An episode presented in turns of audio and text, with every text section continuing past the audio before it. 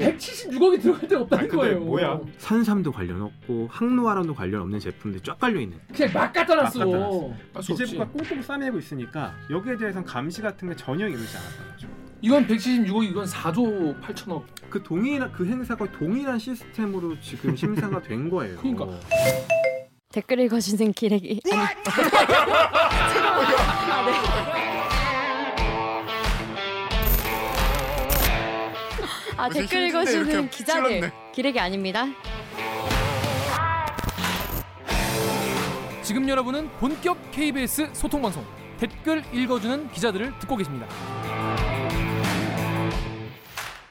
대들기를 보려는 자 구독의 무게를 견뎌라. 그렇게 무겁지 않습니다. 그렇게 무겁잖아. 오늘 영상에 아직도 좋아요를 누르지 않았다면 구조 R 잊지 말고 모두 눌러주세요. 예, 보시는 분에 비해서 예, 그뭐 좋아요 우리가 좀 높은 편이긴 해요. 아, 하지- 보는 분에 비해서 어. 자, 뉴스 기사만 봐도 빡치는데 자세한 내용을 알고 보면 더 구체적으로 자세히 빡칠 수 있는 알빡기 알고 보면 더 빡치는 기사 코너입니다. 자, 여러분 지난번에 저희가 갑자기 영상 올린 게 있어요. 음.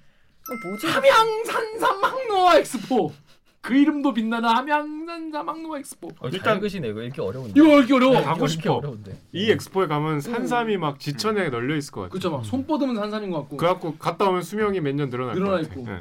함양산삼 항노화 엑스포 갔다 왔는데 여러분 이 갑자기 이게 뭔 뜬금없이 뭔 영상인가 싶으셨을 거예요. 그 뭐냐면 우효영 기자 어느 날 저한테 전화해가지고 형 좀 나 좀 도와줘. 뭔데? 그러니까 자기가 무슨 뭐 빠니보틀이라는 여행 유튜브를 좋아하는데. 아 그래서 이 컨셉으로 했구나. 아, 그게 사실은 처음 시작은 사실 저 예산 문제잖아요. 그러니까 아이템을 탐사 보도물을 많이 만들어도 보질 않으니까 음. 고민했던 게 그럼 젊은 세대들이 이렇게 예산 문제나 이런 거에 관심을 두게 하려면 어떻게 하- 하면 좋을까 좀 고민했었는데 그럼 정답이 있어요. 전달한 방식을 좀 바꿔보자. 음. 그럼 여행 유튜버 형태로 빌어서 이걸로 아이템을 제작해보면 재밌지 않을까 생각을 했는데 음. 혼자는 너무 노잼이니까 그러면 유잼의 대포의 아이콘은 이제 김기화 기자를 초빙하자 이게 아이가 아이디어가 이제 나온 거죠. 그래서 가봤는데 말이죠. 여기 대리기 유튜브 댓글 옥정 기자 읽어주십시오. 대들기의 박주민님이요. 어떻게든 산삼과 엮어 주려는 김기현님의 애잔함이 돋보이는 영상이었어요. 그래서 이런 댓글이 달리긴 했는데 알고 보니까 이런 행사가 말이죠. 한양에만 있는 게 아니라 전국 방방곡곡 각지에서 하는 거예요. 그치, 그치. 오랜 시간 동안. 네. 그래서 요거가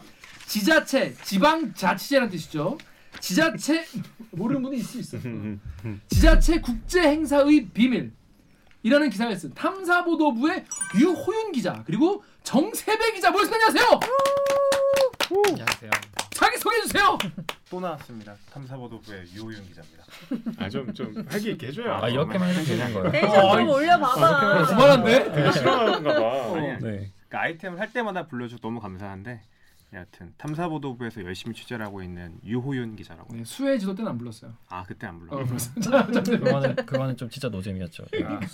살릴 수- 봐도 살릴 수 없었어. 네. 그래서 저는 이번에 이호인 기자와 함께 이 국제 행사 취재를 탐사보도부에서 마치고 지금은 산업과학부에서 요새 좀 핫한 요소수 취재를 좀 오. 하고 있는 네, 정세배 기자라고 왔지. 합니다. 네. 야 차라리 요소수 얘기를 하자. 아, 이것도 재미없으면 돌리셔도 돼요. 네. 얘기하다가 요소수 얘기가 겠다 자 근데 여러분 그 영상 봤습니까? 이거 영상 보고 오신 분들은 아실 텐데 좀 약간 저는 그 엑스포 가서 현장에 갔잖아요.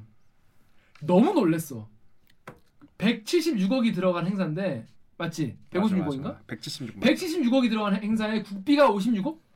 아니 52억? 45억. 45억 들어간 행사인데 아 정말 지방 축제 아니 산삼이 비싸니까. 산삼을 파는 게 아니라 그 아, 영상 안 봤구나. 아니 저- 그게 기본이 다른 게 그러니까 저희 엑스포라고 하면은 물건들 갖다 보여주는 것만 이제 방점이 찍혀 있는 게 아니라 이게 산업 박, 박람회예요. 그러니까 음. 산업이 표점에 맞춰가지고 음. 이 지역의 원래 특산물이 산양삼이에요. 그 지리산 산자락의 함양이 있잖아요. 음. 여기다가 이제 그 산삼 씨앗을 뿌린 다음에 재배를 해가지고 거둔 이제 삼을 이제 산양 양식하는 거지. 어, 응, 산양삼이라고 재배하는 하는데 이거를 기반으로 이쪽 지구에서 항노화 산업을 이제 단지를 만든 거예요. 그러니까 음. 이거를 좀 키워보자, 육성해보자. 그걸로 막 화장품도 그러니까 만들고. 약도 만들고. 어. 취지가 좋아. 음. 그러면 이제 국제적인 행사를 한번 유치해가지고 산업 박람회를 통해가지고 이 지역을 좀 부흥시키겠다. 음. 지역 경쟁력 좀 이번에 한번 네. 뭐 키워보겠다라는 취지로 이제 국비까지 투입해서 이 엑스포를 치른 거죠. 네. 근데 정작 그 내용을 보게 되면 그러면 국비도 들어가고 외국에 있는 뭐 사람도 초빙하고 바이어도 오고 하면은 그 규격에 맞는 행사를 치러야 되는 거잖아요. 근데 내용을 봤더니 이거 완 지역 축제였던 게 이제 가장 큰 문제였죠. 음. 여기 KBS 유튜브 댓글 정윤욱 기자 좀 읽으시죠. 비안화님이 드론 프로펠러가 332%돼 있다에 빵 터졌네. 175억 중에 170억은 누군가 주머니 속에 있을 듯. KBS 사이트에 그냥 시골 장터 수준의 무언 오가는 접대 속에 꼽히는 침묵이냐? 유영 기자 직접 가봤잖아요 나랑 같이. 네. 가봤는데 어- 어떤 느낌이었습니까? 그러니까 사실은 저희가 계획서부터 봤어요. 음. 취재 초기부터 이 취재를 행사 이거를 해야겠다고 그 맘먹은 이유는 뭐예요? 그거 그거부터 얘기해. 사실 이왜 취재가?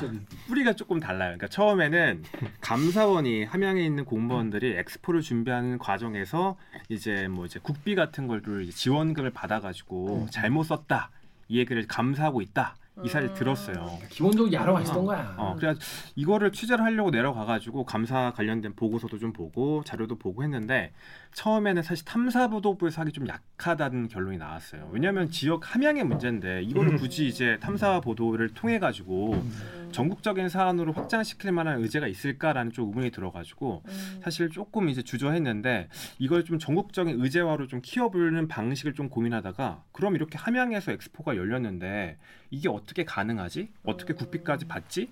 라는 생각이 들어서 좀 찾아봤더니 이게 기획재정 기재부의 심사를 받고 통과된 행사인 거예요. 음. 국제 행사 승인 받아가지고 그래서 국비도 받고 이렇게 큰 규모로 열릴 수 있었던 건데 그럼 비단 함양의 문제가 아닐 거란 말이죠. 음. 그럼 함양만 아니라 다른 지역도 이렇게 비슷한 심사, 부실 심사 가능성이 있을 것 같아가지고 그러면 이 기재부가 국제 행사를 관리한 시스템의 전반적인 부분을 한번 이번 탐사보도 해보자.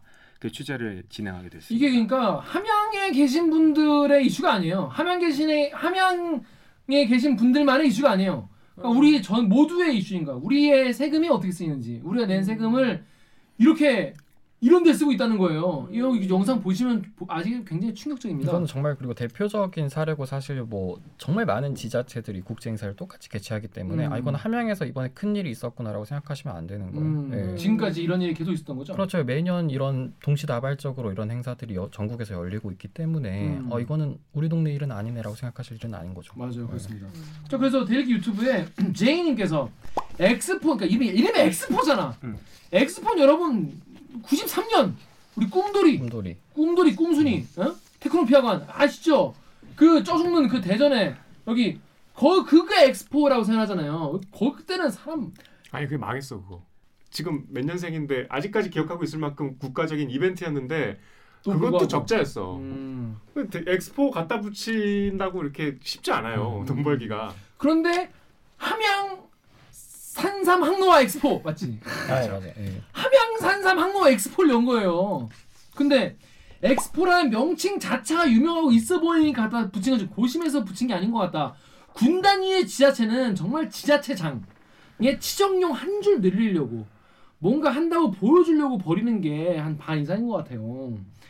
왜냐 중앙 정부가 하는 것처럼 감시도 적고 그러니까 언론이 사실 관심이 별로 없- 없었습니까? 이슈화도 되지 않으니까 진짜 하는 거 보면 왕이나 다름없던데 근데 기- 그나저나 행사장 땅이 저래가지고 비 오면 어떡하려 그러냐라고 하셨는데 생각해보면 그러네 완전 다 흙바닥이거든요 거기 가- 가면은 네. 음. 그럼 비 왔으면 정말 질척했겠네 그러니까 거기 그 자체장 행사장 자체가 원래 이제 거기 공원을 끼고 있잖아요. 음. 그러니까 사실은 이제 공원을 오는 사람들도 많이 오고 사실은 건물 자체도 기존에 있는 콘크리트 건물을 올린 게 아니라 다 텐트를 지어요. 왜냐면 음. 텐트는 비용이 적게 드니까. 그렇죠. 그리고 다른 여러 가지 프로그램 개발에 엑스포는 다 네, 텐트였어. 음. 텐트였기 때문에 이 비용 자체가 이제 이게 영구적인 건물이 별로 없어요. 음.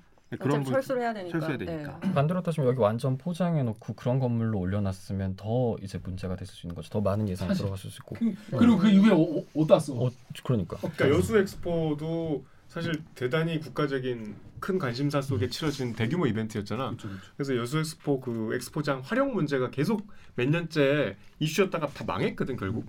그러니까 이게 천막이 아니면 이 적자를 면할 길이 없어. 그러니까 저희가 엑스포 명칭이 약간 중요한 게 이게 엑스포 명칭을 원래 제한적으로 사용해야 돼요. 자 엑스포라는 명칭은 아무 축제나 붙이지 않는다 그런 그렇죠. 거죠. 네네. 원래 국제 박람회 재단이 있는데 여기에서 등록 그렇지. 박람회와 인정 박람회 두 가지 형태로 이제 박람회를 개최를 해요. 그러니까 등록 박람회라고 한다면 이제 세계적으로 유명한 지금 두바이에 있었던 등록 박람회 5년 음. 주기로 열리는 박람회인데 네. 이거 말고 인정 박람회라고 해서 조금 더 규모가 작은 박람회들을 또 허가를 해줘요. 음. 그게 바로 대전이나 여수였어요. 음. 그러니까 이거 말고 그 엑스포 재단이 관리하는 엑스포 말고 다른 행사들은 사실 박람회라는 명칭을 써야 되는데 그러니까 지자체에서는 이제 행사가 조금 더 있어 보이려면 음. 세계 무슨 무슨 엑스포라 붙이면 그치. 있어 보이니까 네. 명칭을 좀 차용해서 쓰는 경향이 있죠. 음. 여러분 그 뭐 20세기 소년을 보면 나오는 만국 박람회 이런 거 있지 않습니까? 그게 이제 그 이른바 박람회라는 거고 엑스포는 딴 건데 그래도 엑스포라는 이름을 붙이면 좀 있어 보이기 때문에 음. 붙이려고 하는 거예요. 일단 네이버 댓글 우리 오기정 기자 좀 보시죠. 네이버에서 신하님이요. 대전 엑스포 공원도 적자, 여수 엑스포도 적자, 관리도 안 되는 현실인데 무슨 또 엑스포 타령이냐? KBS 유튜브에 달린 댓글인데요. 올란도님이 응?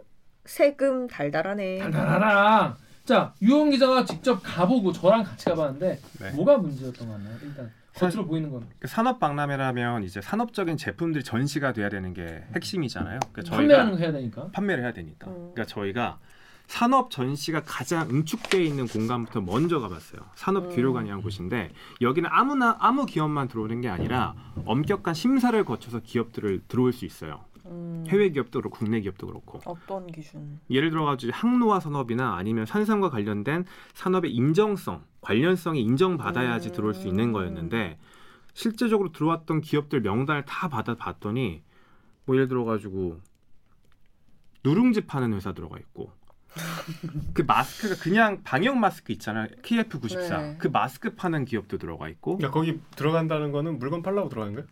팔고 들어온 거죠. 팔거나 아니면 뭐 계약을 거기서 수주를 하거나 사실은 이게 전시와 판매라 걸려 있지만 방점은 전시가 아니라 판매예요. 음. 사람이 모이니까. 근데 산삼을 전시는 의미가 없잖아. 전 산삼을 다 먹고 살라고 가는 거 아니야? 그러니까 산삼을 파는 공간이 별도로 다 있어요. 그러니까 산삼 그 원재료 있잖아요. 우리가 알고 있는 산삼 그대로 사는 공간은 별도로 있고, 음. 그러니까 산업 박람회는 산삼을 산업화한 제품들을 팔아야 되는 거잖아요. 음. 예를 들어 이거 가공식품으로 만들어 가지고 산삼이 들어가 있는 캔디. 떡을, 음. 예, 떡이나 아니면 다른 이제 건강 제품을 만들어 가지고 사람들이 산삼을 좀 먹기 좋게 만든 제품들이 전시되는 것도 있어요. 음. 근데 그런 것들이 인정성이 있죠. 관련성도 있고. 근데 문제가 뭐냐면 산삼도 관련 없고 항노화랑도 관련 없는 제품들이 쫙 깔려 있는 거예요. 누룽지에 산삼 성분이 들어가 있는 그런 그런 것도. 아니고. 그리고 더군다나 마사지기, 아. 발 마사지기, 뭐 발 마사지기도 들어가 있고 또 더군다나 우리가 봤던 충격적이었던 게 어, 이게 구두 있잖아요. 네. 수제화를 팔고 있었어요. 현장에 가봤더니. 그냥 오일장이 열렸네. 오이장. 그러니까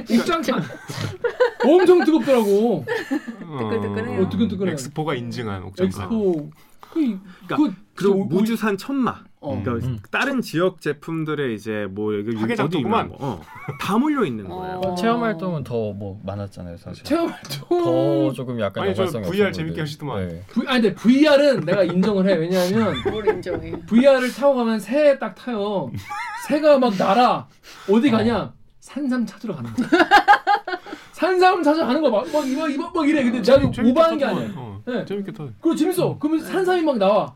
근데 문제는 뭐냐면 그거 하고 나면 한 10년 늙은 느낌이야. 그 산삼 먹어야지. 한노화가 아니라 노화가 된 거야. 완전히 그, 노화. 그 산삼 먹으러 가면 그래서 되지. 산삼 먹어야지. 응. 그 똔똔이야. 미안한데 지금 얘기로만 들으면 꽤 괜찮은 것 같아. 아니 근데 엑스포 전시장은 저희가 이걸 추진하면서 가장 우려했던 게 혹여나 다른 전시 공간이 되게 잘 돼 있는데 우리가 너무 부실한 걸 음. 부각해가지고 아.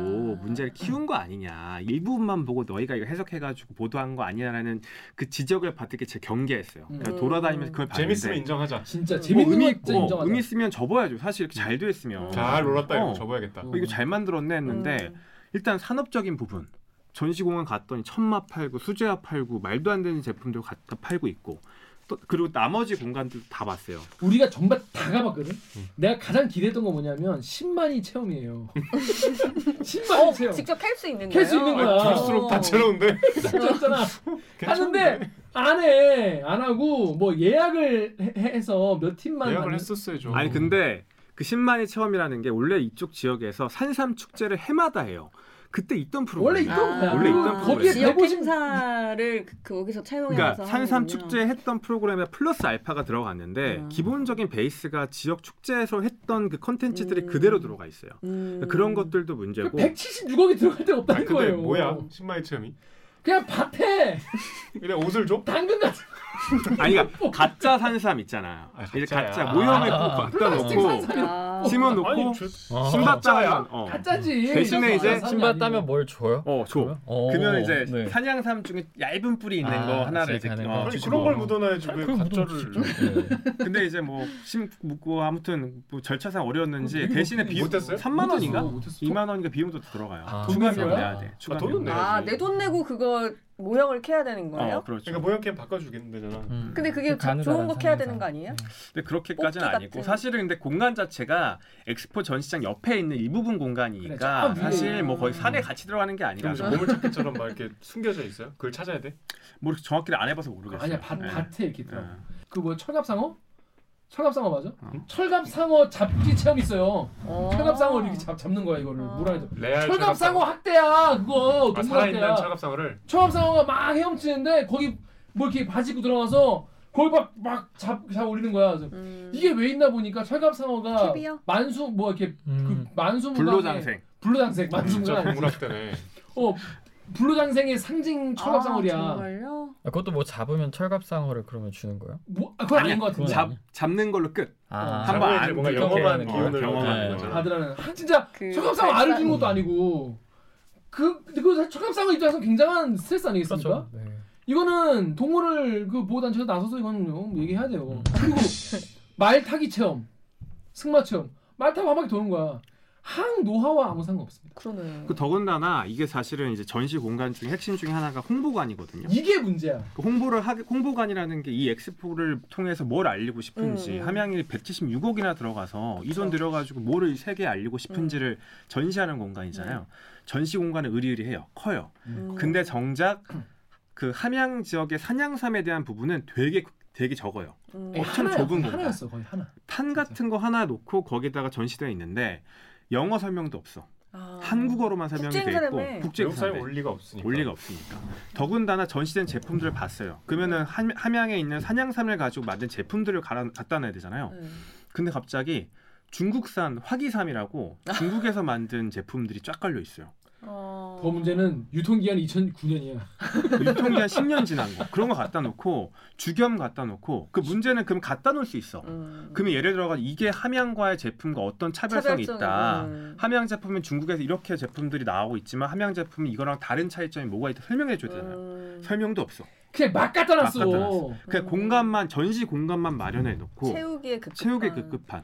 그 그냥 정말 진- 뭘 알려야 될 것도 어. 모르겠고 진짜 이- 저갈 때는 여- 열린 마음으로 갔어 진짜. 음. 이게 정말 재밌으면은 호윤아 그냥 잘 구경하고 그냥 올라가자. 음. 사- 거기 보면은 그 식당에서 산삼 비빔밥 있어요. 산양삼 비빔밥 그거나 먹고 가자 그러려 했거든. 정말 가장 충격적이었던 거는 해외 교류관이었어. 해외 교류관 왜요? 가장 충격적인. 그 유용하게 설명해 주시죠. 그러니까? 해외 그 교류관 아까 말씀드렸던 이제 산업 엑스포니까. 엑스포의 가장 산업적 측면이 부각돼 있던 산업 교류관에 이- 마련이 돼 있어요. 그러니까 11개 국가에 29개 기업이 참여했다라고 홍보가 돼 있어 가지고 음. 어 그럼 여기에 어떤 해외 기업들이 들어왔지 가봤어요. 근데 산업 교류관에 해외 기업 참가 부스를 따로 만들어 놨는데 제일 음. 구석에 공간이 삼- 한 3, 4평밖에 안세 돼요. 평밖에 안 돼 진짜. 음. 그 저기 여, 거기에 11개 나라의 29개 제품을 몰아놓은 거예요. 어. 근데 어떻게 가능하냐? 네. 한 기업마다 유리상자 하나밖에 공간 전시 공간이 없어요. 거기에 하나 거기 제품도 한두 개. 음. 이걸 갖다 유- 유리 그 어떻게 보면은 벽에 붙여놨어. 벽에. 붙여놨어 다. 음. 그, 세, 그 3열로 해가지고 열을 세 개 만들어가지고 음. 이걸 나란히 종이 유리 상자에 넣고 제품 한두 개씩 넣고 이걸 나란하게 붙여놓은 거예요. 음. 이거 보고 설명도 거의 없어. 뭐 키르기스탄에서 온 꿀이라는데 이게 어떤 항노화 효과가 있는지 적혀지도 않고 더군다나 뉴질랜드산 그래놀라가 깔려 있는 거예요. 그래. 이 그래놀라가 왜 여기에 항노화 산업에 전시돼 있지라는 설명도 제대로 안 돼 있어요. 음. 그러니까 너무 그때 깜짝 놀랐던 게 이 기업들도 이거 알까라는 생각을 김기아 어. 기자가 했었거든요. 그래서 사장님들이 알까? 그러니까 이런 알까? 식으로 하고 있다는 거. 어, 사장님 알면 빡치겠는데? 그러니까 이거를. 이, 이 기업들은 무슨 생각으로 이 제품을 여기다가 출품을 했을까라는 생각이 든 거예요. 기, 그 기업의 관계자도 없고요. 어, 전혀 없어요. 아니 그런 사람이 서 있을 자리가 없어. 나랑 김기아 기아 선배 둘이 가면 거의 꽉 좁아, 꽉 차. 아, 아. 꽉찰 정도까지는 아니지만 음. 둘이서 보면은 다야. 어... 거의 한 네 명 이상이 같이 관람이 좀 어려울 정도의 어. 좁은 공간이. 그냥 어디서 약간 해외 직구로 음. 제품 사다가 붙여놓은 것 그거에 대한 이야기를. 유호영 기자가 이제 할 겁니다. 그러니까 너무 황당해서 근데 전시 자료에는 해외 기업 참가 명단이 나와 있고 해외 기업의 연락처가 나와 있어요. 음. 홈페이지도 있고 거의 매 이메일도 다 적혀 있어요. 네. 너무 황당해가지고 한번 생각해 이거 한번 연락해 볼까? 음. 라는 생각이 들었어요. 근데 중국 기업들이 한 10개 기업이 들어가 있었는데 중국 기업들의 특징이 홈페이지가 없어요. 음. 홈페이지가 없고 이메일 주소도 약간 그 회사의 대표명 대표적인 이름을 따가지고 만든 이메일 계정이 아니라 개인 이메일 같은 걸 넣어놨더라고요. 음. 그러니까 저희가 이제 통역해 주신 분을 이제 대동해가지고 한번 직접 전화번호를 네. 연락했는데 10개 정도의 기업 중에 한 두세 군데 정도, 세 군데 정도는 연락이 돼가지고 받았는데 그것도 자기 번호가 아니에요. 그러면 자기 친구래요. 전화 받았더니 혹시 산삼 항로 엑스포 참여하셨냐? 한국에 있는 KBS다라고 어. 했더니 내 친구가 참여했는데 내 번호 좀 올려달라 그래가 전화번호 적, 적어놨다라는 어. 경우도 있고 황당- 양반이야. 어 황당했던 거는 없는 번호가 있어요. 네. 그러니까 그 실제 존재하지 않는 이제 가짜 번호를 올려놓은 어. 경우가 있었고요. 전화했더니 여기 KBS다. 거기에 네. 이제 보건 뭐 이제 화장품 기업이어가지고 네. 혹시 거기 화장품 기업인가요? 물어봤더니 아니래요. 네. 그럼 어디인가 그랬더니 가정집인가 그랬더니 가정집이래요. 어. 그러니까 가정집 전화번호를 올려놓던 거예요. 어. 개판이야. 그 더군다나 중국 말고도 그럼 다른 나라도 이제 네. 연락을 한번 해봤어요. 이메일 통해가 접촉을 네. 했거든요. 근데 해외 기업들 중에 뭐 미국이나 아니면은 이제 뭐 다른 호주나 이런 기업들 같은 규모가 좀 커요. 네. 그래가지고 이메일이 되게 홈페이지가 있어서 이제 그 메일 거- 전시 어. 그 자료에 나와 있는 이메일이랑 네. 그 회사의 공식 메일이랑 이메일이랑 동일하게 같은 내용으로 네. 참가 여부를 물어보고 어떻게 참여했는지 이런 네. 것들을 물어보는 질문서를 보냈어요. 근데 대부분이 답변 안 왔고 미국에 있는 한 업체가 우리는 참여한 적 없다고 답변해 어머. 준 거예요. 근데 그거는 법적으로 문제가 될 수 있는 거 아니에요? 그 너무 황당한 게 왜냐하면 이게 사칭? 문제가 될 수 있는 게 국제행사라고 우리가 국제행사 네. 그냥 말만 부르는 게 아니라 이게 기획재정부가 승인해줬잖아요. 기재부가 승인한 그렇죠. 국제행사잖아요. 네, 네. 근데 기재부가 승인한 요건 중 하나가 5개국 이상의 참여가 전제가 돼야 돼요. 음. 그럼 이걸 속일 수 있는 거잖아요. 음. 그러니까 더군다나 그 너무 황당해가지고 그 함양 물어봤어요. 이거 어떻게 음. 참여했다고 하는데 음. 어떻게 된 거냐 물어봤더니 이 엑스포의 구조가 함양군이 이제 그 해당 기업들을 초빙하는 게 아니에요. 여기 엑스포 밑에 그 홍보 대행사가 껴요. 홍보 대행사가 자신들이 해외 기업을 갖고 왔다, 모집해 왔다라고 알린다고 하- 하더라고요. 그러니까 여기에 참여하지도 않은 기업 제품들을 가져다가 아. 깔아놓은 다음에 참여했다고 홍보를 한 거죠. 중국 기업 같은 경우 황당했던 게 이 거기 같은 경우 물어봤어요. 중국 기업 어떻게 함양이란 도시를 알고 음, 이, 음, 조- 음, 이 음. 작은 도시를 어떻게 알고 참여했냐 했더니 자기 친구가 음. 어 지금 뭐 무역업체 하는 사람이 있는데 뭐 네. 여행사라고 부르더라고요. 네, 그 네, 여행사를 통해서 알게 됐대요. 그 여행사 전화번호를 받아 연락해봤더니 자신은 이제 홍보 대행사를 아는 사이예요. 아. 홍보 대행사의 권유를 받아서 중국 기업 좀 모아달라. 라고 해가지고 이 중국 기업을 그 홍보 여행사라는 사람이 자기가 아는 사 아는 사람이 아는 사람 이런 식으로 다 짜집게 해가지고. 중국 기업 10개를 모집한 거예요. 그래가지고 음. 이 중에는 연락 아는 사람이 아는 사람을 거치다 보니까 참여하지도 않은 기업 제품이 들어오기도 하고 음. 뭐 이런 식으로 해가지고 정말 국제적인 행사고 음. 저 함양에서 항로화 산업을 통해로 이제 통해서 이제 이 산업을 육성해야 되고 국제적으로 이제 부흥시켜야 되잖아요. 엉뚱한 기업들이 다 이렇게 들어온 거죠. 정말 말, 말- 음. 말 그대로 이거는 국제 행사로 보기 힘들 정도로 수준 낮은 음. 기업들이 많이 들어왔다고 볼 수 있고 음. 자격 요건도 제대로 검열하지 않고 들어온 기업들이 있을 수 있는 거죠. 보니까 이제 함양군 쪽에서도 뭐 이렇게 오해가 생긴 것 같다 뭐 이렇게 인터뷰했던데 오해 오해라고요? 이 어. 모든 게? 어, 이 무슨 오해라고 이 뭔 개소리야? 그런데 그 함양군 그 담당하는 분 출신 무슨 단장 뭐 그분 입장은 뭐예요? 그러니까 여기서는 함양에서는 이제 엑스포가 이제 코로나 시국에 코로나 때문에 여러 가지 좀 국제적 참여가 엑스포하지 어렵기 않았어야지. 때문에 그래서 좀 부득이하게 홍보 대행사를 통해서 모집을 했는데 그 과정에서 조금 이제 원만하게 이루어지지 않은 부분이 있는 것 같다라고 설명을 하더라고요. 근데 그러, 그럼에도 불구하고 사실 국제 행사라고 한다면 그 격에 맞는 준비를 해야 되는 거잖아요. 근데 거기에서 설명조차 아무런 설명도 영어로 돼 있는 건 없고 단지 이제 말도 안말 그대로 지역 축제를 음. 더 확장한 돈 많이 들인 지역 축제를 꾸며놓은 다음에 이거에 대한 거를 오해라고 보기에는 저희는 음. 좀 납득이 안 되죠. 그러니까 그 175억 그럼 어디다 쓴? 그러니까, 그- 이게 그게. 보게 되면 대부분이 이제 텐트를 짓는데 비용이 많이 든대요. 텐트도 많이 들고. 콘텐츠를 개발하는데 돈이 든대요. 그러니까 콘텐츠 개발 비용도 좀 들어가요. 여기. 들어가는 프로그램이 들어오잖아요. 했잖아. 저랑 같이 가가지고 이제 뭐 여러 가지 인바디. 측정도 하고 인바디 심리. 측정도 하고 뭐 심리 심리 뭐 그것도 했어. 색깔로 뭐 심리 테스트 이런 것도 했어. 그리고 으리으리했던 게 함양군에 딱 들어가면은 함양군 전체에 함양 엑스포를 소개하는 전시 관련 자료가 어마어마해요. 식당에 가도 앞치마를 주는데 그 일회용 앞치마 주잖아요. 흰색 앞치마. 음. 거기에도 함양 엑스포가 적혀 있어요. 그러니까 이런 홍보물 같은 게 어마어마하게 함양군 내에 뿌려졌을 거란 말이죠. 음, 마케팅비가 홍보 비용도 적지 않았을 아무리 생각해도 거예요. 10억이면 될 것 같은데. 근데 지금까지 그 얘기한 돈 거. 말고 이제 많이 들 수 있는 게 유인 기자가 좀 자세히 설명을 해주겠지만 지역 축제처럼 열렸다는 말씀을 여러분들이 되게 지금 많이 하셨잖아요. 음. 그에 가면 축제하면 저희가 보통 꼭 뭐가 있어요? 축제하면 여러분 축제를 가시면 먹을거리. 먹을거리 있을 가수. 것이고 음. 가수가 오죠. 음. 예, 공연이 오는데 어. 그럼 누가 뭐 그, 거의 BTS 와야 되는데 가, 175억. 가수가 많이 왔어요? 기간 왔어요? 동안 얼마나 왔는지 좀 설명을 좀 들어볼게요. 저희가 일단 수를 한번 세봤어요. 거의 뭐 거의 뭐 오는 가수마다 다 세봤는데 우리 갈 때 왜 가수 안 왔지? 그 우리 개막식 때? 없었는데 그 다음 날인가 다다음 날또 왔어. 어. 57명이 30일 정도 되는 개막식 그 행사 동안 왔어요. 그러니까 17명이요? 근데 가수들이 유명한 가수 많이 왔어요. 가수 이름을 일일이 거론하는 게 왠지 그 가수들한테 피해가 되는 것 같아 가지고 이름을 모르겠는데 이름만 들어서도 알만한 유명한 트로트 가수들도 많았고 너구나 뭐 이런 분들. 음. 어, 뭐 거기 다 지금. 미스터 트롯 나왔던 그 유명한 남자 가수들도 많이 오고 네. 그러니까 그게 근데 귀한 57 세금으로 신나게 놀았구나. 57명만 온 게 아니라 사실은 대회장 곳곳에 보면은 래퍼들도 많았잖아요. 어 맞아 봤잖아요. 래퍼 있었어. 우리 갔을 때 어. 래퍼 있었어. 거기 가게 되면은 그러니까 유명 가수만 57명이고 음. 그러니까 콘서트 아, 무대처럼 진짜? 공연하지 않은 또 조그만 무대 소규모 무대로 공연 간 가수 더 많아요. 음. 그러니까 왜 이렇게 가수가 많냐? 사실 산업박람회인데 무슨 문화 행사도 아니고 왜 이렇게 네. 가수를 많이 불렀냐 물어봤어요. 음.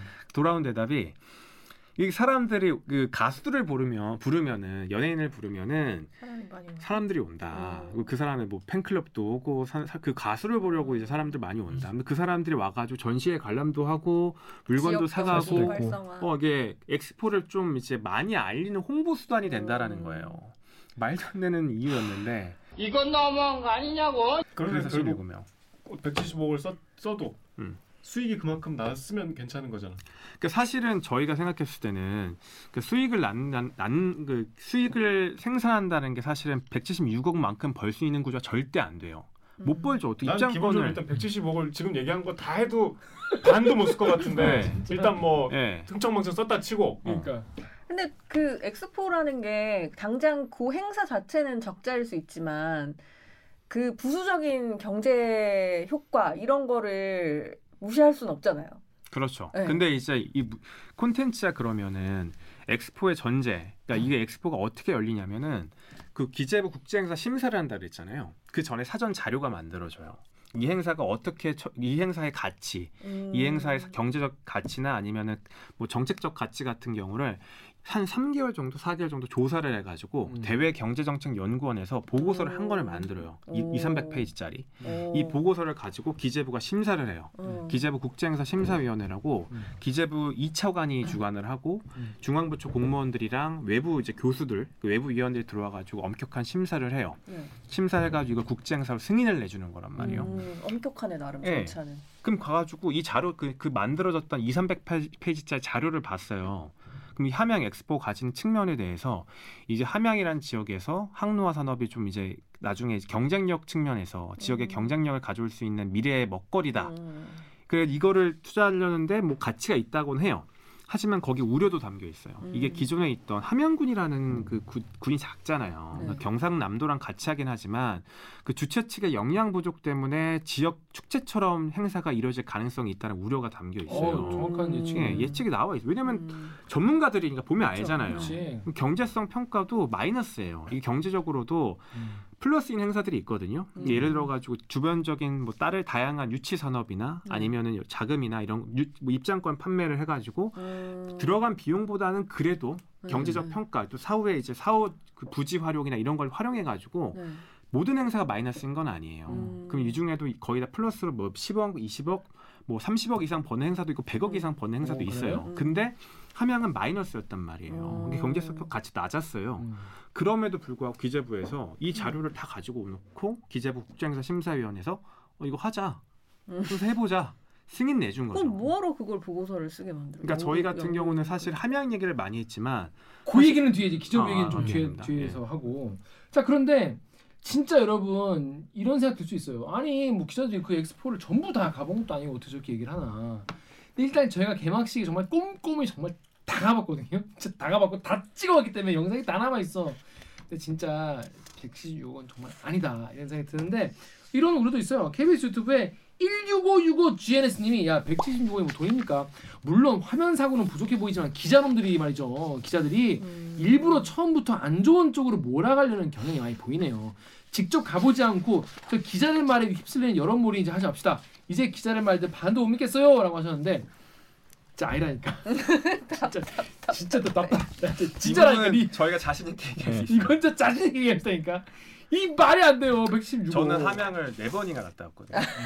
개막식 때 가고 두 번 함양 엑스포가 열리기 전에 전시장도 둘러보고 갔다 오고 전시 대, 때도 두 번이나 갔다 오고 사실은 저도 이런 우려가 나올 거를 사실 요즘에 엑스포가 비밀 공간이 아니잖아요. 누구나 올 수 있는 공간이고 저희가 예를 들어서 일부분을 부각해서 왜곡해서 보고, 보도하면 음. 우리 역풍이 불죠 그렇지, 사실. 그렇지, 그렇지. 그러니까 저희는 이제 여러 가지 측면 보시면 아시겠지만 저 유튜브 영상 저랑 김기아 기자가 돌아다니는 영상을 보게 되면 전 시간 같은 경우 일부러 표시를 다 했잖아요. 음. 그 의도가 우리가 한 군데만 가서 이 문제점을 부각하는 게 아니라 다양한 전시 공간을 둘러보고 이러한 결론을 냈다라는 걸 보여주기 위해서 저희가 그런 측면도 좀 많이 감안해서 영상을 만들었습니다.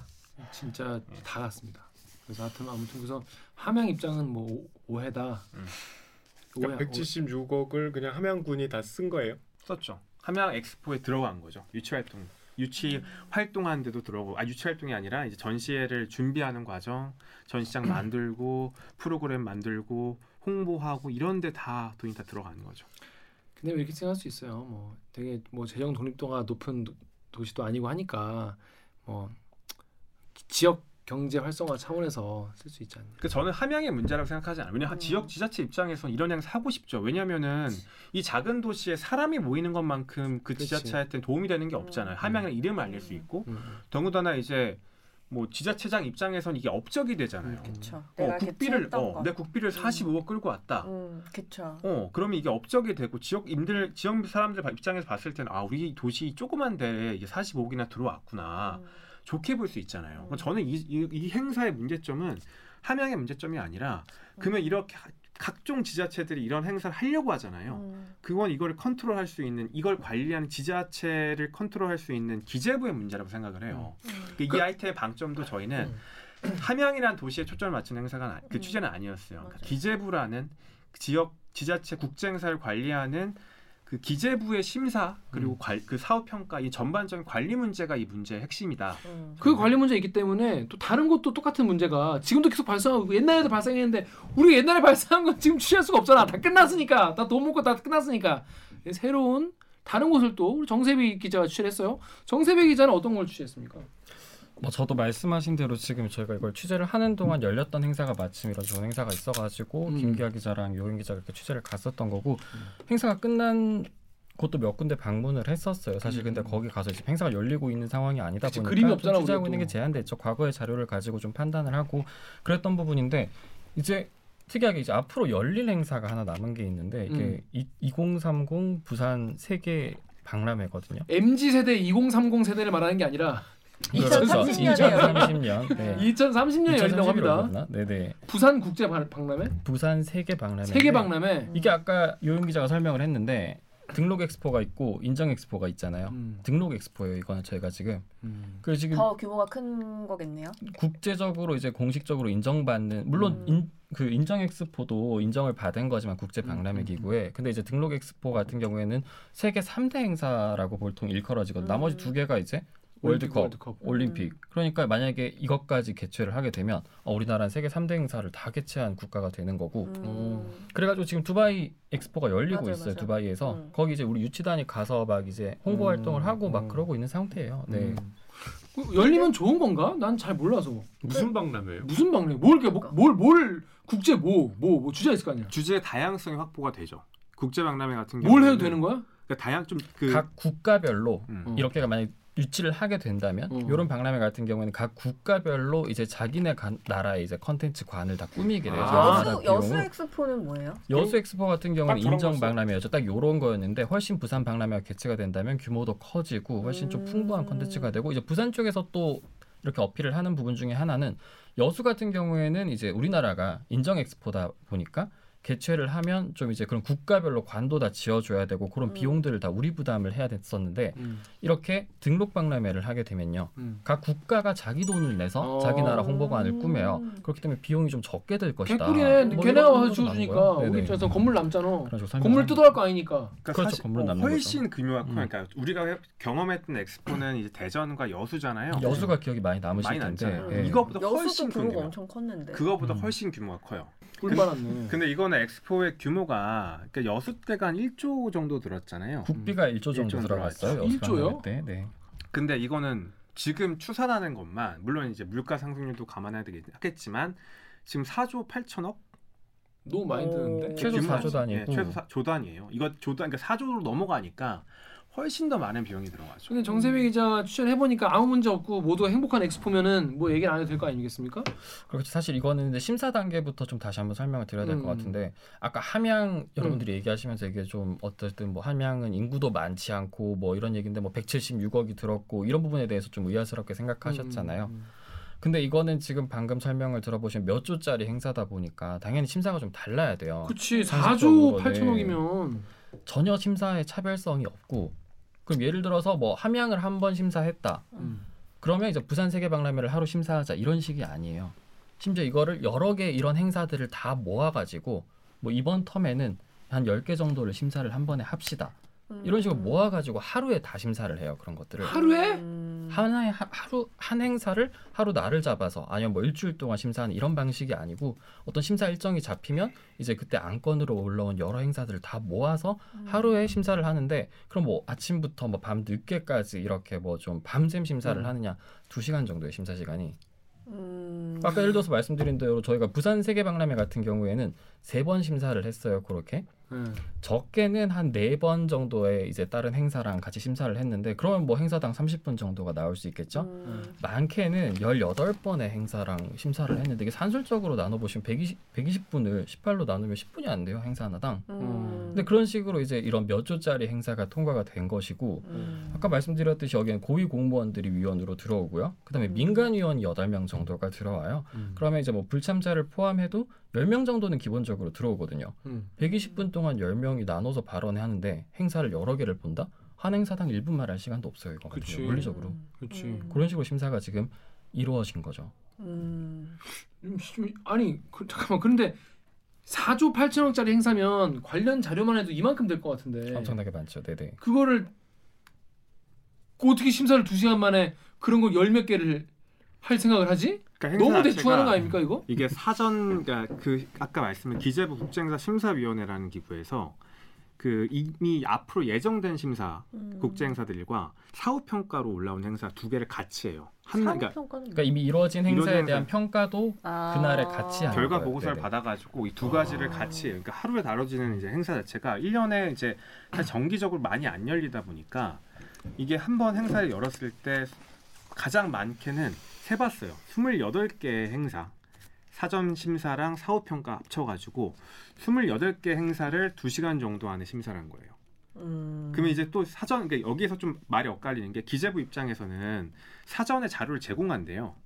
그, 심, 그 음. 심사위원들한테 그래야지. 제공한다고 하는데 저희가 연락했던 심사위원들은 이게 보안 사항이어가지고 음. 사전에 자료를 안 준다. 우리도 뭐야? 가서 본다라는 거예요.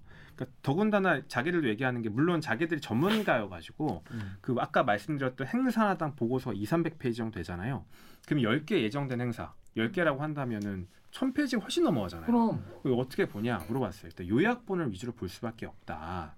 물리적으로 시간이 부족하다라는 거를 심사위원들이 얘기해요. 그 요약본을 제공하고 본인들 같은 경우 아무래도 전문가다 보니까 자기들은 그냥 경제성 평가에 나와 있는 숫자 중심으로 보고 그냥 발언할 수밖에 없다 다 이렇게 얘기를 하더라고요. 저희 음. 통화를 했을 때는. 음.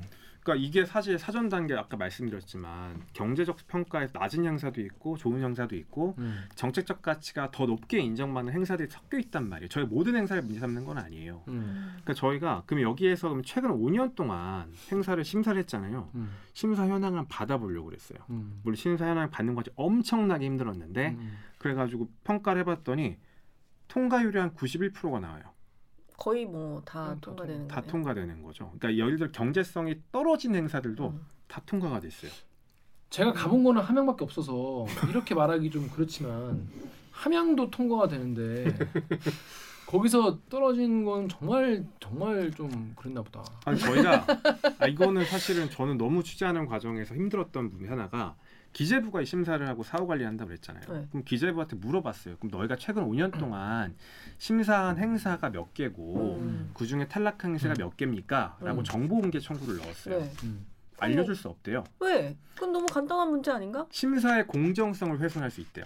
이게 무슨 소리야? 그거랑 무슨 왜? 상관이에요? 이해가 안 되잖아요. 이미 어. 끝난 행사 있지 않냐 네. 물어봤어요. 음. 이미 끝났어도 뭐 사후 정리하고 이런 절차들이 남아 있고 한 건 한 건 확인해 주게 되면 우리가 뭐 공- 업무의 공정성에 저해받을 수 있다고 이건 안 알려주는 거예요. 음. 그래서 이의 신청을 했어요. 음. 이의 신청을 했더니 자료를 준 게 딱 한 장 공개했거든요. 제가 최근 5년 동안 국제행사 심사위원 달라 그랬던데 이 자료인데 이렇게 왔어요 자료가. 음. 몇 년에 몇 개 있다 개수만 나오고 자체적인 뭐 구체적으로 음. 어떤 행사가 심사 대상이었고 이런 내용이 하나도 담기지 않아요. 그러니까 어떤 행사를 자기가 심사했고 음. 몇 건에서 탈락해 결과가 어떻다라는 그쵸. 공개를 안 해요. 음. 그러니까 제가 너, 저- 저- 너무 화가 나가지고 제 정보공개 청구를 기자 생활 하는 동안 내내 했거든요. 음. 음. 그러니까 지금 제가 연차로는 9년 동안 정보공개 청구를 다 해왔거 했어요. 음. 음. 뭐 검찰도 하고 경찰도 하고 청와대도 했었거든요. 음. 청와대 취재할 정보공개 청구 넣으면은 음. 청와대도 확인해 줘요. 음. 예를 들어가 이 사실관계가 다르다. 음. 이거 현황은 이렇다. 근데 이거는 개인 정보 때문에 공개할 수 없다. 음. 이해되잖아요. 음. 개인 정보도 아니고 음. 거의 100억, 200억이 들어가는 국제 행사를 자기 심사한 결과잖아요. 음. 이거 심사해가지고 이거 승인해줬다, 음. 탈락시켰다 음. 얘기하면 되는데 기재부가 그동안 이걸 안 하려온 거야. 그러니까 이- 음. 우리가 지금 아, 되게 새로운 얘기로 들리는 게 네. 이렇게 막대한 예산을 다루- 다루는 행사들, 특히 내년도 국제 행사가 한, 한 봐- 봤던 지자체 국제 행사 다섯 개더라고요. 그 다섯 개 음. 들어간 예산이 860억인가 들어가요. 이 예- 이걸 심사하는 과정에서 이렇게 불투명하게 이루어지니까 합격률 통과율이 91% 거의 대부분을 상당수 행사를 다 통과시켜주고 부실한 행사까지 통과시켜주는데 외부에서는 알 수가 없는 거죠. 기재부가. 꽁꽁 싸매고 있으니까 여기에 대해서는 감시 같은 게 전혀 이루지 않았던 거죠. 그러니까 KBS 유튜브에 이너마인드님이 정부 승인 심사가 얼마나 개판이었으면 이렇게 날림으로 했을까 싶다라고 얘기, 얘기를 하는데 지금 유영 기자 얘기를 들어보니까 약간 기재부의 어떤 뭐랄까 오만함, 음. 기재부의 약간 뭐 니깎게 뭔데 약간 이런 게 느껴져요. 제가 저거 엄- 너무 화가 나가지고 너무 답변을 당연한 정보를 주지 않는데 음. 그 어기에 대한 합리적 설명조차 없으니까 음. 네. 그래서 제가 너무 화가 나서 청와대도 이렇게는 안 한다. 음. 청와대도 문제가 되는 거 제가 청와대 취재를 할 때도 음. 문제가 되는 거를 의혹을 제기하면 청와대가 확인해 줬거든요. 음. 이거 기다 아니다 확인해 줘. 그럼 음. 제가 실제로도 취재를 하다가 접은 것도 있어요. 음. 확인해 줬더니 아 내가 잘못 생각하고 있었구나. 음. 접은 것도 있어요. 초기 단계 제가 너무 황당해서 제가 갖고 있는 문제 의식 은 이 심사가 허술하다는 가설을 세운 거잖아요. 네. 그럼 승인율을 확인해 줘가지고 예상에 제 생각이 많이 들어 예를 들어 가지고 음. 승인율이 한 40% 50%다라고 음. 한다면 전 취재를 안 할 수도 있었어요. 음. 근데 아예 뭐 기다 아니다 확인을 안 해줘 버리니까 음. 이걸 기재부가 이렇게까지 꽁꽁 싸매는데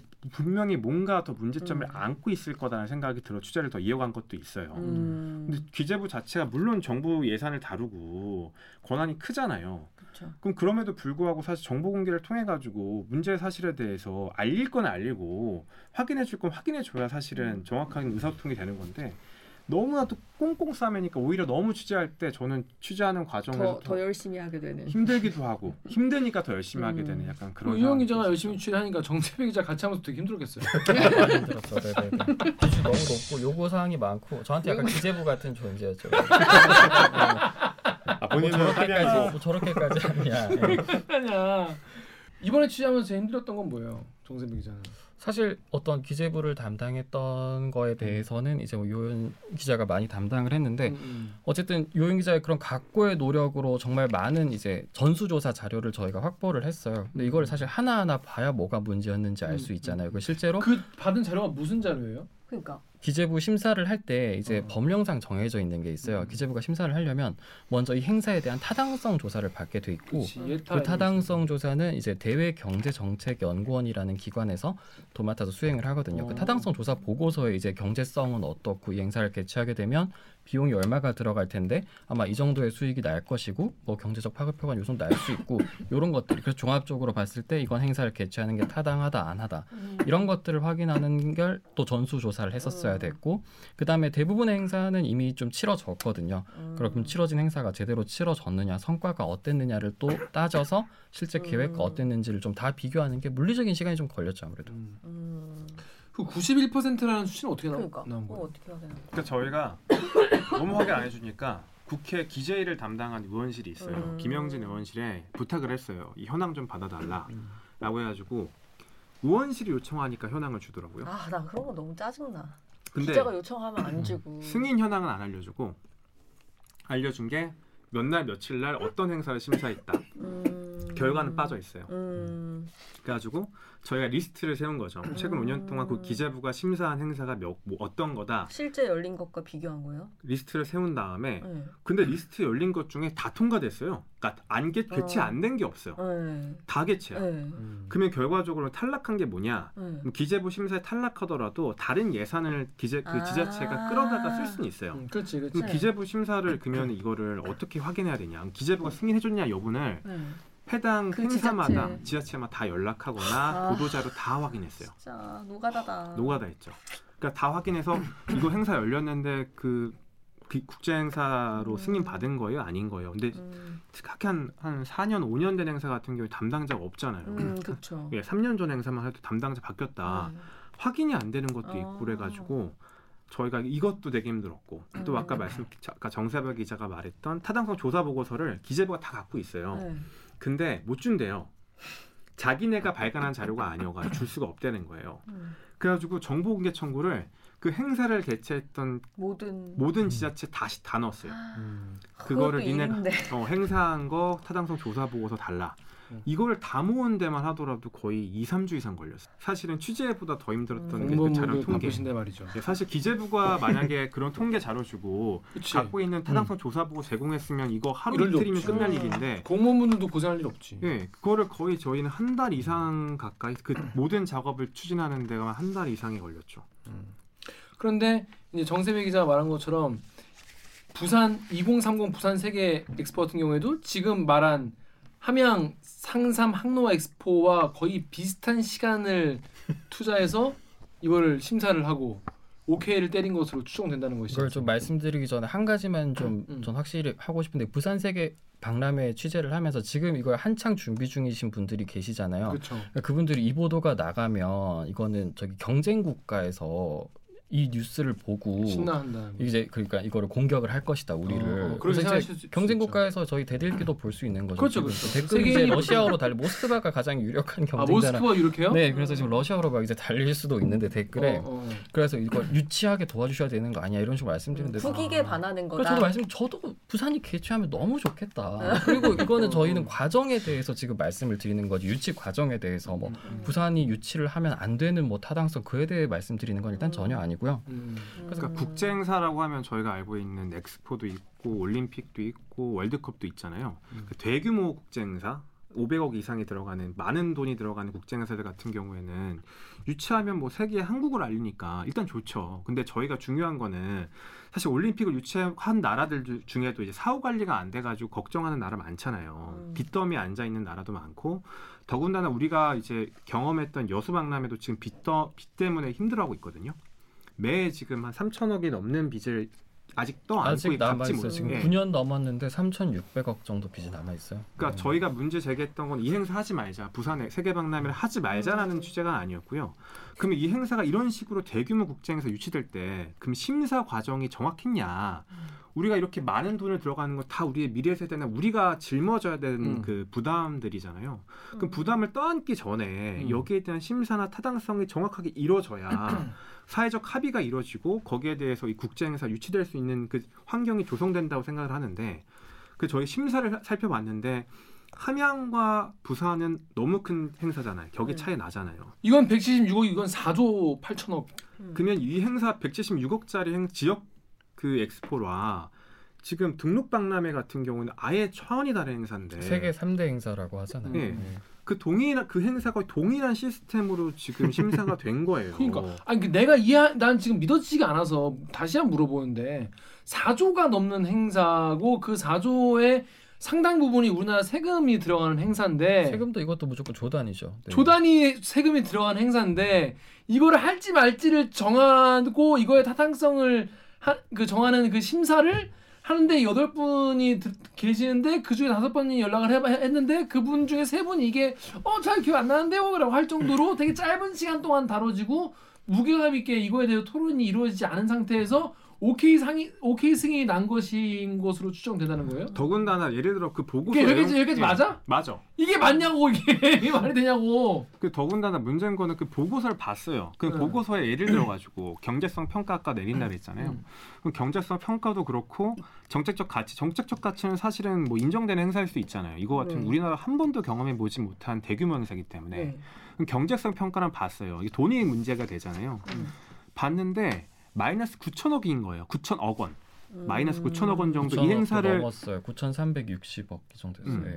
이 행사를 유치했을 경우에 우리가 얻을 수 있는 총 음. 이득과 총 음. 편익이라고 하는데 그 총 편익과 총 비용을 대비해 봤더니 마이너스 9천억 원이 넘는 돈을 우리가 비용이 더 많다. 그리고 음. 결론이 난 거예요. 그럼 왜 이렇게 차이가 크지를 봤더니 입장권 수익이 1조를 잡아놨어요. 근데 실제적으로 타당성 조사를 했던 대외 경제정책 연구원이 봤더니 1조 못 판다. 1조 음. 동안 입장 못 판다. 팔아봤자 3천억 원 정도다. 음. 라고 분석이 된 거예요. 음. 그 입장권으로 거둘 수 있는 수익 자체가 이렇게까지 크게 부풀려져 있다고 볼 수 있으니까 그러면 거기에 대한 심사를 더 엄격하게 해야 되는 게 맞잖아요. 우리가 이 행사를 개최한다고 했을 때 비용이 더 많이 나갈 거다. 음. 우리 또 다시 이제 여수의 전철을 밟을 수 있는 우려가 있는 상황인데 음. 그렇다고 한다면 정상적인 이제 시스템이라고 한다면 이 행사를 별도로 띄어내서 음. 여기에 대한 경제성 평가를 더. 엄격하게 보고 음, 음, 더 많은 외부 저- 지원자 외부 점검할 수 있는 음. 위원들 들어올 수 있거든요. 전문 기관이 다시 한번 검토를 받던가. 세부 계획서상으로 그러면 입장권 수익이 적은 만큼 다른 대체적인 사후 평 사후 뭐 활용 방안을 더 마련한다던가 이런 대안이 마련돼야 되는 거잖아요. 그런 거 없어요. 그냥 세 번 정도 심사한 다음에 국제 행사 승인.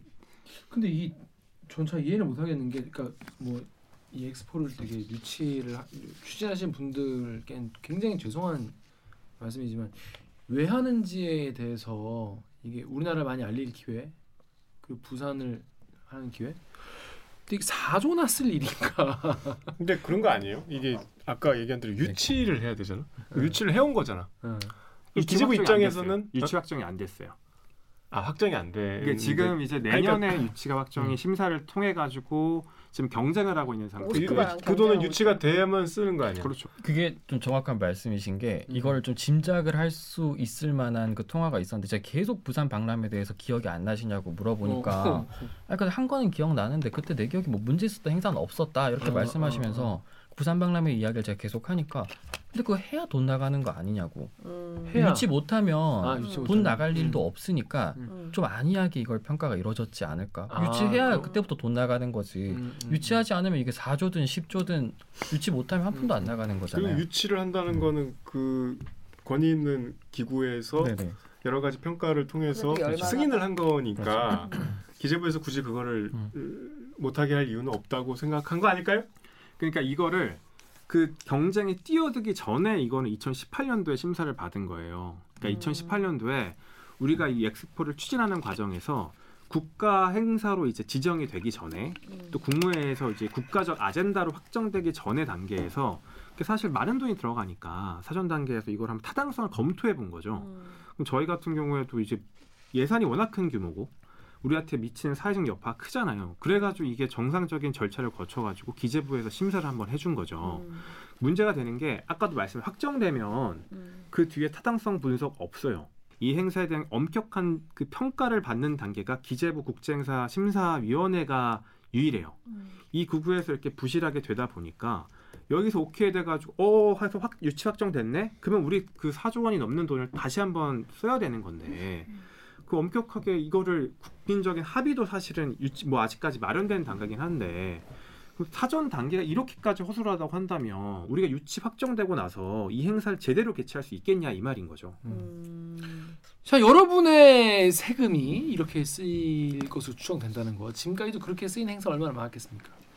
그리고 저는 이, 이것도 좀 중요한 것 같아요. 여기 앞에 그, 그 댓글 중에서 이게 별로 이렇게 주목받지 않으니까 어? 언론들이 또 별로 이렇게 주목하지 않는 게 많죠. 특히 뭐 지역 행사 같은 경우에는 그냥 좋게 좋게 넘어가는 경우도 많고 언론들도 사실 엮여 있는 경우가 오히려 더 많다고 하면 많을 수 있을 정도로 실제로 이거 부산 취재하면서 저희가 이제 부산 안에서도 이렇게 좀 과도한 이제 국비가 들어가고 이런 거에 대한 반대 여론이 있지 않을까 생각해가지고 기사를 찾아봤는데 사실 없어요. 어. 그래가지고 지역 언론에서 없어가지고 저희가 시민단체 중심으로 좀 접촉을 했는데 본인들도 이거에 대해서 반대하는 그러니까 완전 만났다. 사각지대. 그러니까 네. 거기서 반대하면 약간 역적 그럴 수 있죠. 수그 있- 누구. 어느 네. 동네 사람이요? 네.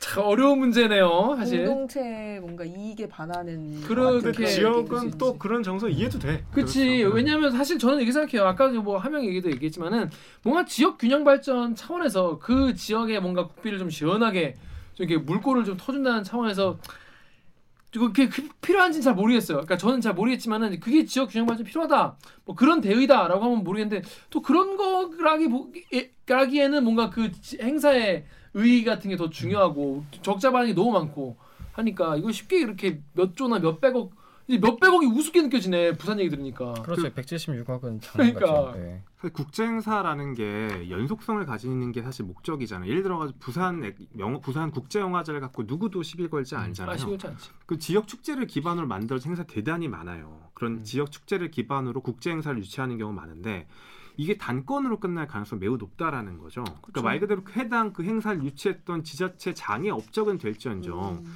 해당 지역의 경쟁력으로 이어지는 건 아니게 되는 음. 상황이 지자체 놓여지는 장의 거니까. 업적이 제일 중요하지. 그러니까 스- 그 네이버 이런 댓글 달리는 거예요. 스카이 삼땡땡님이 재난지원금 25만 원에 쩔쩔매는 놈들 아주 기가 찬다. 그러니까 이 4조 8천억 생각하면 무조건 아, 뭐 물론 뭐 부산 엑스포에는 중요한 돈이고 함양 함양 산삼 항노화 엑스포 176억도 되게 뭐 함양군에 중요한 돈일 수 있겠지만은 이게 지금 우리가 이- 여기에 지금 돈을 이렇게 쓸 이게 뭐 곳간이 여유가 있는지 그리고 정말 무슨 뭐 우리가 지금 코로나도 코로나지만은 뭐 나라 예산을 정할 때 기재부가 이걸 키를 쥐고 있잖아요. 그렇기 때문에 사실 기재부를 이렇게 조진다고 하는데 기재부를 비판하기 쉽지 않아요. 사실 특히 KBS 같은 경우에는 기재부 눈치 많이 봐야 되기 때문에 사실 보도하는 과정도 쉽지 않을 텐데 이 다음 댓글 우리 오기정 기자 좀 읽어주세요. 호랑이 다음에서요 호랑임다님이 기재부 및 지자체 공무원들 적발되면 전부 잘라. 근데 누가 잘라? 당분? 직권만 해대는 거 참 어이없다. KBS 유튜브에서 YC나 H님이 나라에 돈이 없는 게 아니라 국민들의 세금을 도둑질하는 도둑이 많아서 그렇다는 게 맞는 말이네. 이거 허경영 본자께서 하신 말씀 아니겠습니까? 나라에 돈이 없는 것이 아닙니다. 도둑놈들이. 많아서 그런 겁니다. 뭐 누가 도둑이고 누가 뭐 잘못하는지는 뭐 보시는 분들 문제 평가를 하시겠지만은 아무튼 이렇게 이거를 관리하는 게 기재부인데 사실 기재부를 이렇게 또 쫙서 취재하는 거 사실 좀 마, 많지 않죠. 쉽지 않은 경험이었을 것 같아요. 취재 경험으로서 맞아요. 고생하셨습니다. 감사합니다. 엄청 고생했어. 음. 취재하는데. 자 그렇습니다. 그래서 기재부는 그래서 뭐라고 해명을 합니까? 앞으로 뭐 잘하겠다 그러는 거예요? 아니면 뭐- 일단은 뭐 저희랑 아까도 말씀드렸지만 통과율을 몇 프로냐? 저희는 구- 계산한 게 91%였거든요. 음.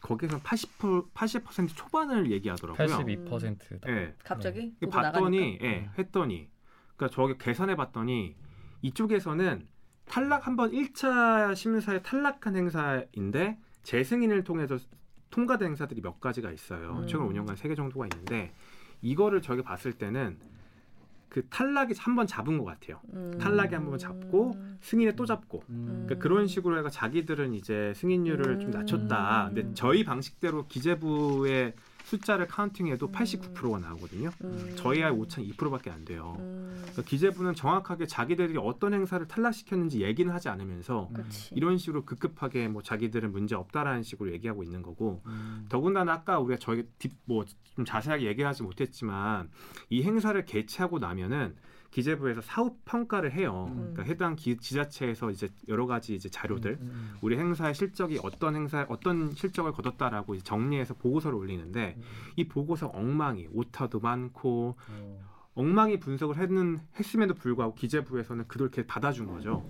정세배 기자의 취재에 따르면은 지난 지난해 거를 그대로 복붙하고 막 이런 식으로 엉- 엉망을 했다고. 그런 게 있어. 방금 설명한 대로 2012년도 이제 계획을 세운 행사가 하나 있어요. 이게 2019년 광주 세계 수영 선수권 대회라는 행사였는데 그 실제 행사를 2019년 했잖아요. 네. 2020년에 보고를 했어요. 그러면 아 해보니까 몇 명이 왔고 얼마 정도 수익이 이게 딱 숫자가 찍히면 되잖아요. 음. 숫자 두 개 똑같은 거예요. 그러니까 2012년 숫자가 2020년 란에 있길래 음. 아 내가 이거는 오, 잘못 왔다 문서가 어. 그래서 이거는 담당자를 다시 확인 이대로 보도할 수가 없으니까 담당자를 음. 확인하면 아 그거는 저기 뭐 다른 거고 뭐 음, 다시 음. 보내주겠다 이럴 줄 알았는데 그게 맞대는 거예요. 그래서 이게 왜 맞냐고 하니까 왜 맞냐? 뭐 자기도 또, 또 하는 말이지 그때 담당자가 아니다. 근데 그때 담당자를 어떻게 알아 알아 보니까 이제 뭐 그것도 사실 어떻게 좀 평가를 엄밀하게 하는 방법이 있고 사후 평가 같은 경우에도요 외부 용역을 줘가지고 구체적인 평가 보고서가 나와야 되는데 음. 뭐 그렇게 하는 걸 좀 하는 방법을 잘 모르셔서 그냥 왼쪽 숫자를 그대로 쓰셨다. 여러분의 세금이 이렇게 쓰이고 있어요. 참고로 이것도 정식으로 기재부가 수리를 한 서류예요. 예. 음. 아무도 안 읽어봤나 보네. 개판이네. 그렇죠. 예. 아무도 안 읽어. 그러니까 거기 들어왔던 심사위원 외부 심사위원 얘기하더라고요. 사후 평가는 사실 요식행위나 마찬가지라는 표현을 그 심사위원이 음. 썼어요. 대놓고 해. 그런 말을. 아 이거. 해봐도 사실 저 중요한 건 앞으로 있을 행사가 더 중요하지 않습니까? 이런 얘기를 하시더라고요. 우리 과거는 있고 우리 미래로 나갑시다. 연것은 뭐 그렇게 심사가 이루어지고 나니까 이렇게 그 해- 뭐 누적된 거죠. 여러분의 세금이 이렇게 펑펑 터지고 있다는 네. 거예요. 자 그렇습니다. 우리 지금 밖에 작가님들이 지금 국민 체조하고 있어. 즐거워서.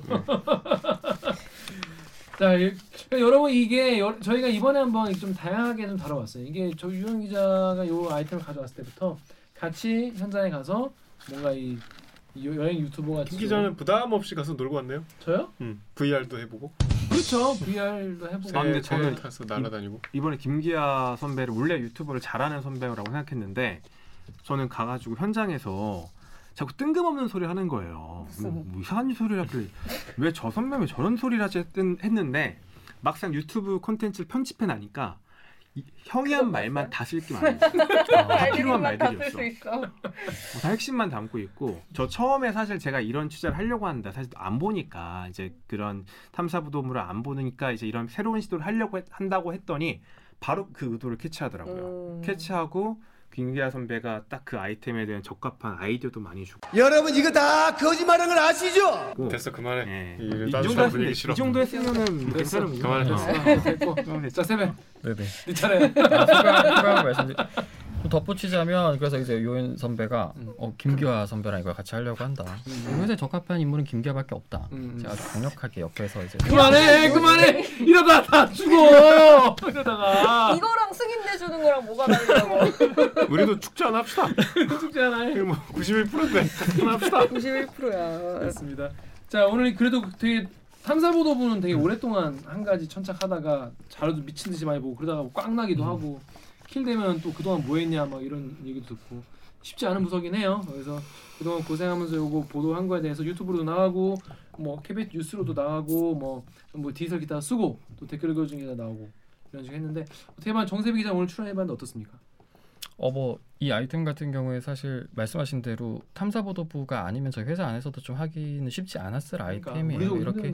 장기적으로 이렇게 천착을 해가지고 자료를 모으고 또 그런 시간적 여유와 뭐 그런 것들이 그리고 어떤 리소스 취재 리소스 같은 경우도 확보하기가 쉽지 않았는데 덕분에 있는 동안 그래도 어쨌든 요인 기자가 좋은 아이템을 발굴을 해와가지고 음. 덕분에 동안 저도 좋은 아이템을 취재하고 또 의미 있는 좀 보도를 한 것 같아가지고 음. 되게 좋은 경험이었다고 생각해요. 그 적어도 기재부가 앞으로 이런 거 심사할 때 음. 조금은 좀 더 긴장을 하고 심사하지 않을까 좀 그런 기대를 하게 되네요. 아무래도 다음 내년부터도 음, 뭔가 음. 달라지는 걸 기대할 수 있지 않을까. 음. 네. 하여튼 두 사람은 함양 근처 가지 마요. 그러니까 음. 갔다가 괜히 욕 먹을 수 있어. 함양은 좁아서 바로 갈 거야. 그럴 것 같아. 자 유영 기자. 어, 저도 이게 생각했던 그 그동안 해왔던 취재 중에 난이도가 너무 높았어요. 사실은 처음에 누가 제보를 해줘가지고 여기에 대한 문제의식을 저한테 알려준 게 아니라 함양이라는 그 작은 동네에 벌어진 일을 저희가 쫓고 쫓다 보니까 기재부라는 그 시스템을 보게 됐고 그래서 이제 음. 취재를 좀 옮겨가서 확장하던 게 있어가지고 사실 중간만 하더라도 이거 취재가 어렵지 않나 기재부에 대한 정보도 자료도 좀 많이 못 받고 있어가지고 좀 접어야 되는 거 아니라는 생각도 많이 했었는데 그래도 잘 진행이 됐고 사실 새로 저희한테는 좀 어, 유튜브 콘텐츠를 만드는 게 새로운 시도였거든요. 또, 또, 탐사보도물을 좀 새로 발전시켜 나가는. 근데 그런 것도 뭐 제 구상만큼은 아니었지만 그래도 음. 되게 잘 나간 새로운 시도도 좀 많이 활용해 보고 그래도 이제 기재부가 다음에는 이제 심사를 할 때 이렇게 허술하게 못 할 거 아니에요. 음. 저희가 여러 가지 감시했던 문제점들이 좀 개선되지 않. 유영 기자 개선되는, 계속 예. 보고 있습니다. 예, 이런 문제점들이 개선될 수 있는 그런 저희 환경을 좀 마- 조성하지 않았나 이런 생각이 들어서 음. 의미 있는 보도였던 것 같습니다. 아, 앞으로도 이런 보도 많이 하시 하세요. 네. 자, 그럼 오늘 방송 이렇게 촬영 방법 알려드리면서 마무리하겠습니다. 기자님들 대들기는 매주 수목 유튜브 팟빵 아시죠? 여기를 통해 업로드 돼요. 정세배처럼 대들기에서 보고 싶은 기자 혹은 다뤄졌으면 하는 기사가 있다고요. 방송 관련 의견은 인스타그램, 유튜브, 팟빵 계정에 댓글을 남겨주세요. 구독과 좋아요는 필수. 오늘 영상을 잊지 말고 꼭 눌러주세요. KBS 뉴스 좋았어. 좋았어! 또 만나요. 고생하셨습니다. 고생했습니다. 나왔구나.